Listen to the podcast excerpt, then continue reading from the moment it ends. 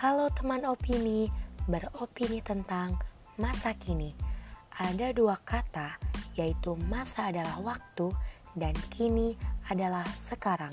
Dalam fase kehidupan, tentunya kita akan selalu diliputi dengan tiga masa. Masa lalu artinya hasil, masa kini artinya proses, dan masa depan artinya rencana. Jadi, pada masa kini, sudahkah teman berproses sungguh-sungguh untuk mendapatkan masa depan?